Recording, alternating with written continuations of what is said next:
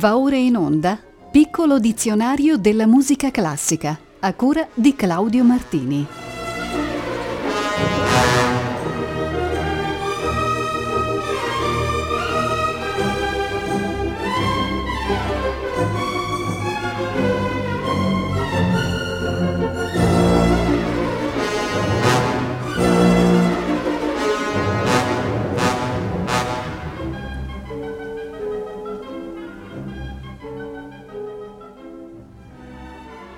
Buonasera, la puntata numero centosessantacinque del Piccolo Dizionario della Musica Classica inizia dall'aggettivo osservato. Con esso ci riferiamo alla locuzione stile osservato, detto anche alla palestrina o antico.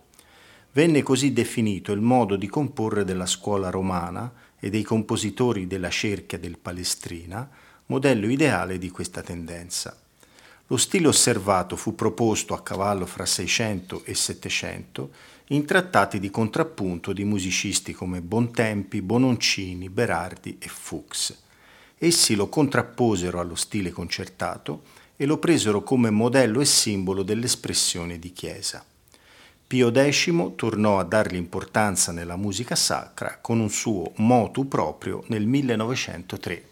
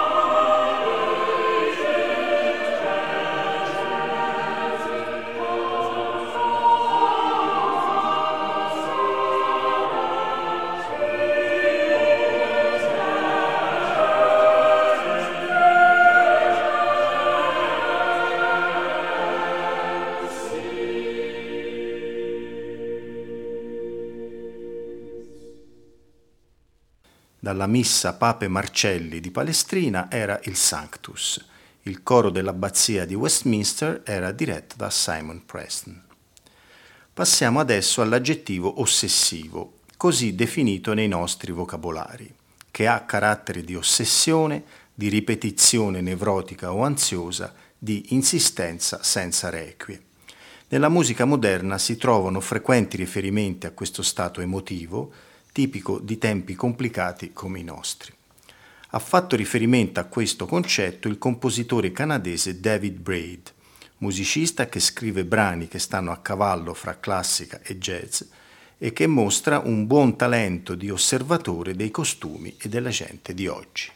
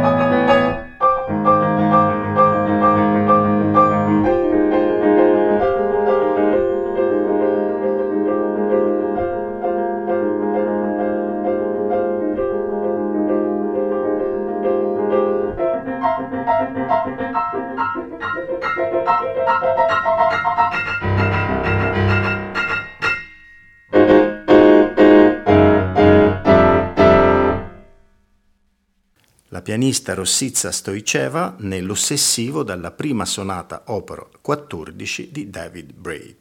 Un significato diverso ha l'aggettivo successivo, ossia ostentato. Per il dizionario della Treccani esso definisce ciò che è messo in mostra con eccessivo risalto, con l'intenzione di farlo notare ad ogni costo. atteggiamento non raro nell'attività creativa musicale, anche se praticamente mai dichiarato in modo esplicito. Cosa che invece ha fatto il compositore croato Antun Tomislav Šaban, nato a Zagabria nel millenovecentosettantuno. Ecco un suo brano, Ostinato, ostentato, tratto da un disco intitolato Sull'origine della specie. Siamo anche qui al confine labile tra jazz e musica classica moderna.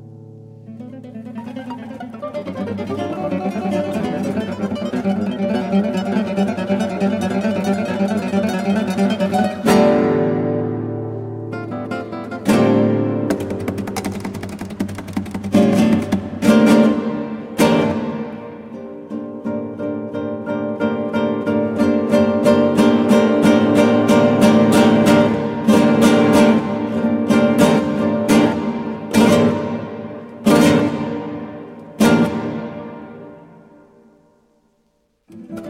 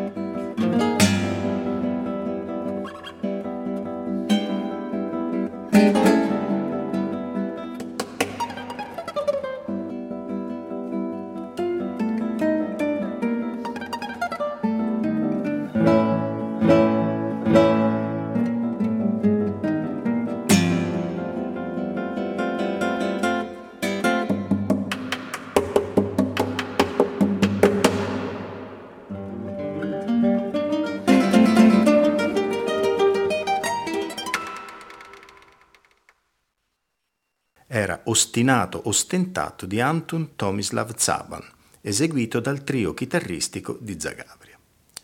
Abbiamo introdotto incidentalmente il termine ostinato, che ora esamineremo più nel dettaglio. In musica esso indica una figura melodica che si ripete incessantemente, invariata e alla stessa altezza, per tutta una composizione o una sua parte. L'ostinato appare di solito nel basso, che prende in tal caso il nome di basso ostinato. È questa una figura frequentissima, specie nella musica barocca, che sia più o meno esplicitata nelle indicazioni agogiche. Un esempio lo abbiamo in un movimento del concerto per organo e orchestra di Handel, quello indicato con la sigla H W V trecentodieci. Si tratta di un andante e larghetto, spesso usato come brano a sé stante e allora indicato proprio come basso ostinato.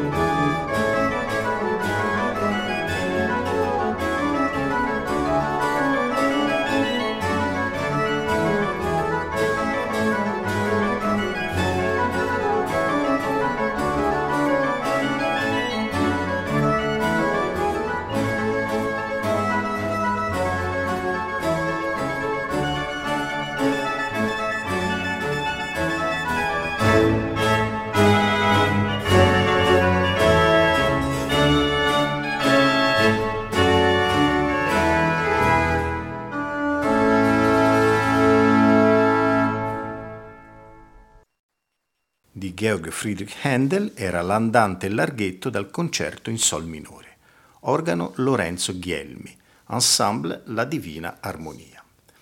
In senso più generale, il concetto di ostinato indica la persistenza di un ritmo o di un effetto strumentale, non necessariamente legato al basso. Molto celebre è il pizzicato ostinato collocato all'interno della quarta sinfonia di Čajkovskij. È un classico scherzo romantico che l'autore definì così: un arabesco capriccioso, un'apparizione fugace simile a quelle che colgono la nostra fantasia quando si beve un bicchiere di vino e si sente di essere lievissimamente brilli.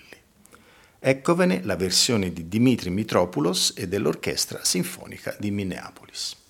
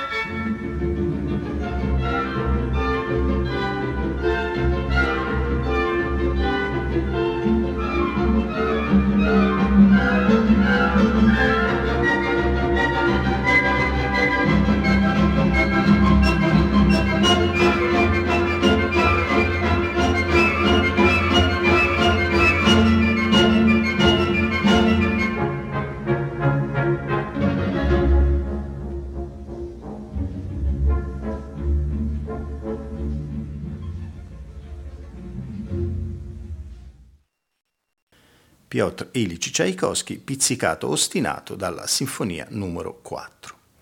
Nella storia della musica classica italiana esiste un concetto ben noto, quello di generazione dell'ottanta, ed è proprio la parola ottanta che ora osserveremo.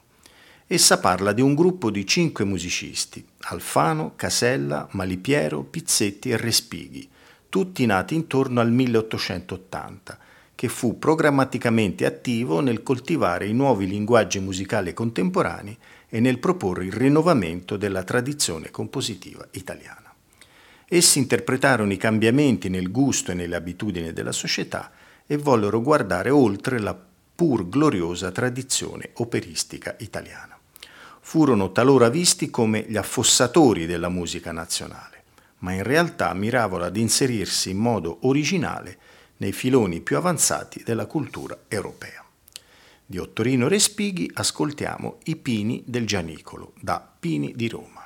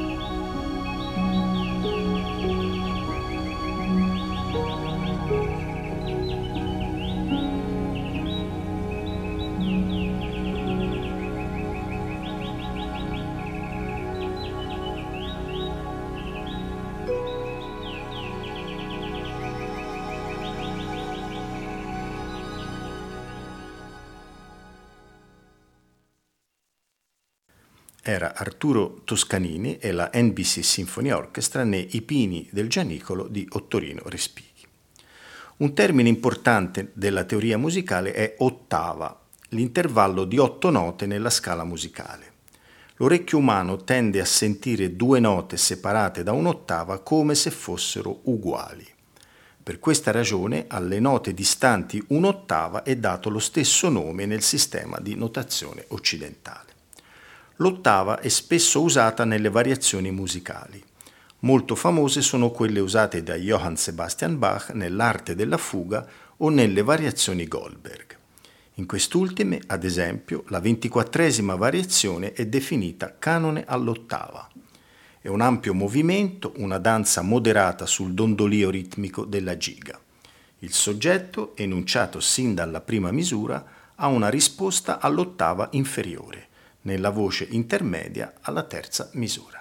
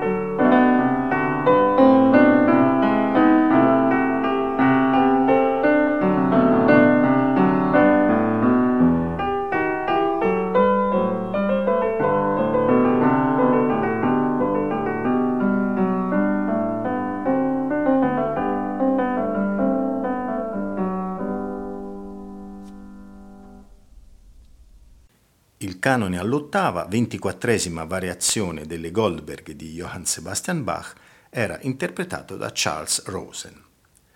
Eccoci adesso al lemma ottetto. Esso definisce le musiche composte per otto strumenti, che si tratti di soli archi, di soli fiati o di gruppi misti. Ben noti sono quelli di Stravinsky per fiati, di Schubert per gruppo misto e di Mendelssohn per archi. Quest'ultimo rappresenta di fatto un autentico miracolo creativo, perché composto da Mendelssohn a soli sedici anni, nel milleottocentoventicinque, e perché di tale perfezione formale e stilistica da non aver più avuto uguali nella storia della musica. Eccovi lo scintillante scherzo centrale.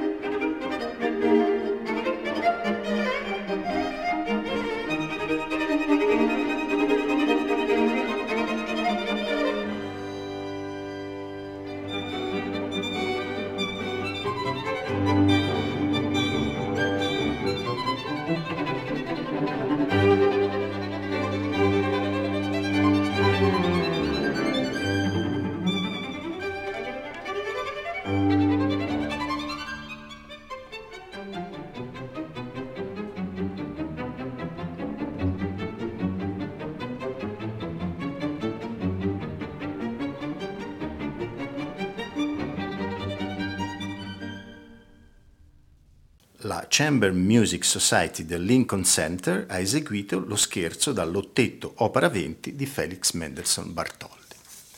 Voltiamo pagina, eccoci al lemma Ottobre. Lo trattiamo musicalmente perché alcuni autori, specie russi, hanno fatto riferimento con le loro composizioni alla rivoluzione sovietica, avvenuta appunto nell'ottobre del millenovecentodiciassette.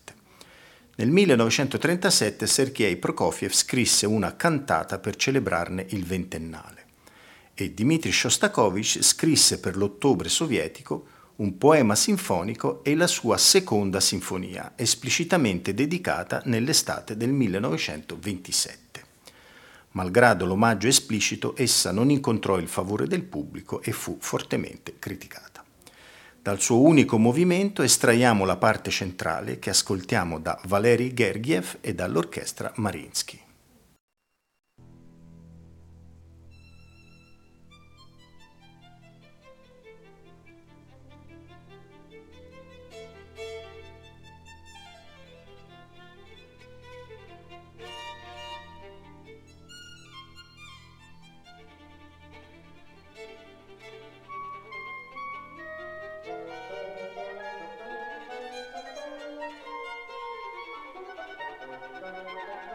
Thank you.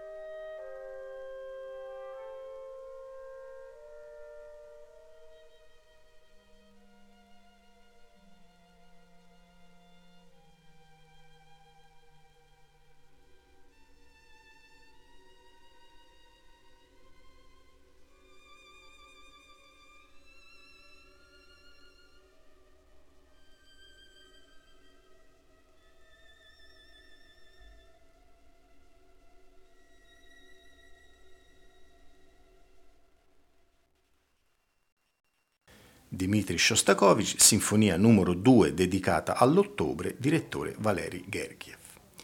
Finiamo la puntata con il termine ottoni, ossia tutti quegli strumenti a fiati che non appartengono alla famiglia dei legni. Sono le trombe, i tromboni, le tube, i sassofoni. Il nostro piccolo dizionario non tratta direttamente degli strumenti, ma in questo caso parliamo delle composizioni che usano la forma della specifica variazione per questo complesso strumentale. Il gruppo di ottoni infatti possiede le caratteristiche per potersi adattare ad ogni tipo di brano, perché unisce il colore sinfonico alla duttilità solistica. Alcuni lavori sono stati peraltro scritti appositamente per soli ottoni. Un bel esempio è in questo brano di Richard Strauss, Feierliche Heimsung der Ritter des Johanniter Ordens, ossia l'ingresso festivo dei Cavalieri dell'Ordine di San Giovanni. Lo esegue il gruppo degli ottoni della Scala.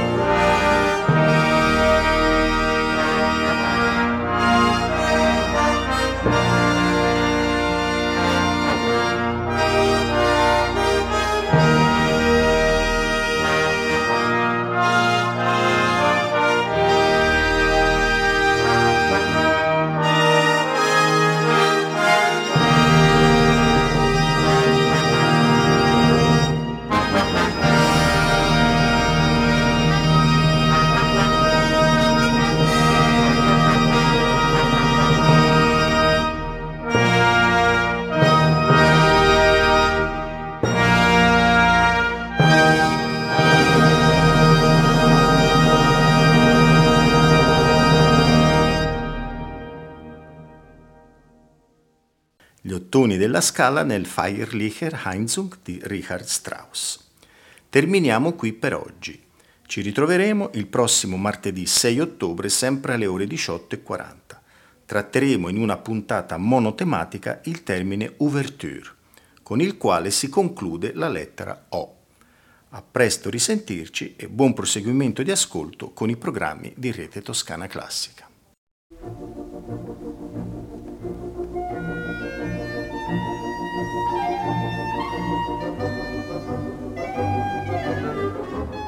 Abbiamo trasmesso Piccolo Dizionario della Musica Classica, a cura di Claudio Martini.